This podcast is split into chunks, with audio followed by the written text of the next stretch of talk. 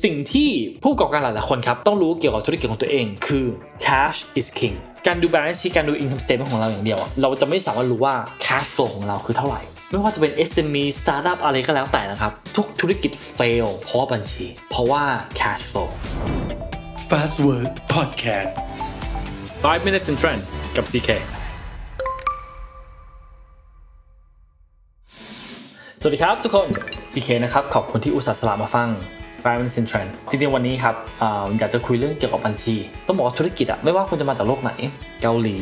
ไทย ญี่ปุ่นอเมริกา ถึงเราจะพูดคนละภาษานะครับ แต่ว่าเราคุยภาษาธุรกิจอันเดียวกัน คือ accounting ถ้าคุณผู้ประกอบการนะครับ ไม่ว่าคุณจะขายเสื้อผ้า ขายรถ ขายบ้าน ขายอะไรก็แล้วแต่นะครับ ถ้าคุณคุณเป็นผู้ประกอบการ คุณต้องรู้บัญชีครับ เพราะถ้าผู้ประกอบการไม่รู้บัญชีของธุรกิจของตัวเอง ต้องบอกตรงๆนะครับว่าผู้ประกอบการคนนั้นอะไม่รู้หรอกว่าธุรกิจของตัวเองอะอยู่ในสภาพอะไร แล้วอยากจะโน้ตด้วยนะครับว่าทุกธุรกิจไม่ว่าจะเป็น SME Startup อะไรก็แล้วแต่นะครับ ทุกธุรกิจ fail เพราะบัญชี เพราะว่า cash flow เงินหมุนไม่ทันก็เลย fail อันเนี้ยเป็น literally is the definition of bankruptcy ก็เลยอยากให้ทุกคนเข้าใจนะครับว่าบัญชีคืออะไร และบัญชีมีอะไรบ้าง วันนี้อยากจะพูดถึง liability กับ asset ในโลกของบัญชีนะครับ ทุกธุรกิจจะมี balance sheet ของตัวเอง asset เท่ากับ liability บวก equity asset คือสินทรัพย์ครับ asset คือสิ่งของที่เรามั่นใจว่าสิ่งนี้จะสร้างรายได้ให้กับเราในอนาคต สมมุตินะครับลาล่ามูซื้อรถรถคันนี้ต้องเอาไปขับเพื่อส่งสินค้าให้ลูกค้า มันจะเป็นสิ่งของที่สามารถสร้างรายได้ให้กับเรา Amazon ซื้อเครื่องบินเครื่องบินเป็นสิ่งที่ส่งของให้กับลูกค้า ทั่วโลก มันก็เลยพวกนี้จะเป็นทรัพย์สิน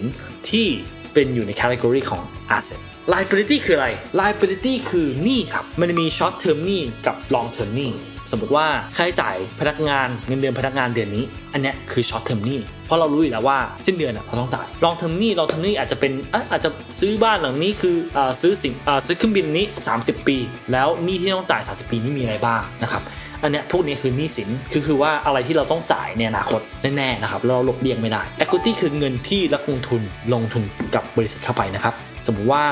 CK ลงทุนกับ Fastwork 1 ล้านบาท 1ล้านบาทก็จะไปที่ equity นะครับ และ equity จะมีอันหนึ่งชื่อ retain earnings retain earning คือกำไรที่เราได้กำไรของเดือน 1 เดือน 2 เดือน 3 เดือน 4 จะบวกเข้าหมดเลยครับ แล้วจะไปอยู่ที่ equity หมดเลย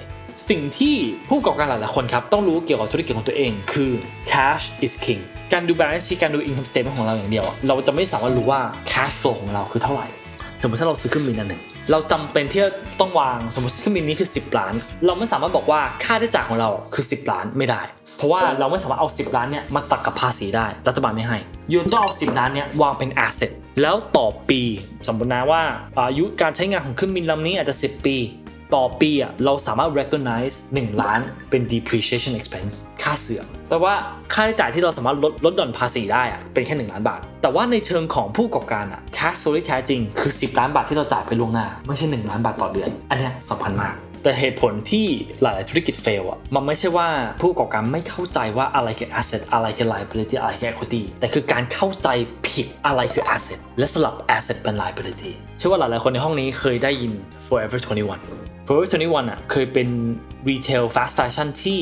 ใหญ่มากๆ ทั่วโลกนะครับ บุกเบิกจากคนคนเกาหลีคนหนึ่งนะครับ ผู้หญิงทุกคนต้องมีอ่าแรกๆเขาประสบความสำเร็จมากๆนะครับเขาเปิดไปถึง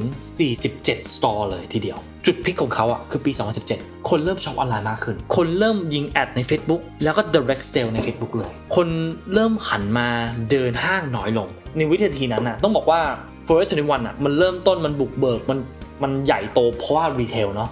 CEO ของ First 21ตอนนั้นอะเขาก็เลยคิดว่าโอเค ถ้างั้นอะร้านค้าที่ทุกร้านค้าที่เราเปิด is asset แต่ว่าความคิดนี้ผิดครับ เพราะว่าพอปี 2017 ปั๊บหลายๆ attention หลายๆ behavior ของลูกค้ามาหันมาเป็น e-commerce มากขึ้น การที่มีร้านค้าหนึ่งอะ is no longer an asset it's a liability ช่วงเวลาที่ e-commerce ปังๆนะครับ แทนที่เขาจะปิดร้านค้านะครับเขาขยายร้านค้า ก็เลยทำให้ว่า เอ้ยค่าใช้จ่ายของทุกเดือนอะมันมั่นคงมาก for sure ทุกเดือนต้องจ่ายนี้เลยอะ แต่ว่ารายได้อะไม่มั่นคง Forever Forever 21 ก็เลยกลายเป็นธุรกิจที่พึ่งพาโลก high season มาก ๆ ก็เลยปี 2019 นะครับ officially Forever 21 นะครับ ตัดสินใจว่าเขาจะ file for bankruptcy เพราะว่ารายได้เขาไม่สามารถที่จะผ่อนกับร้านค้าที่เขามีอยู่ได้ก็เลยอยากให้ทุกคนเอาอันนี้เป็นบทเรียนนะครับลองมาคิดดูว่าจริงๆ การเข้าใจของบัญชีอะบัญชีมันมากกว่าแค่ว่า account นี้ต้องคือ asset และ liability หรือ equity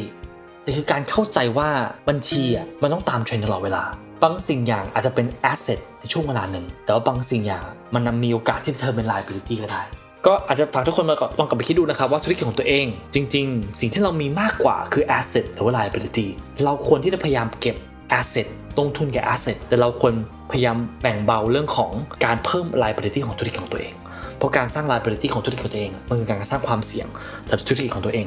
และอย่าลืมนะครับ for every business cash is king สวัสดีครับ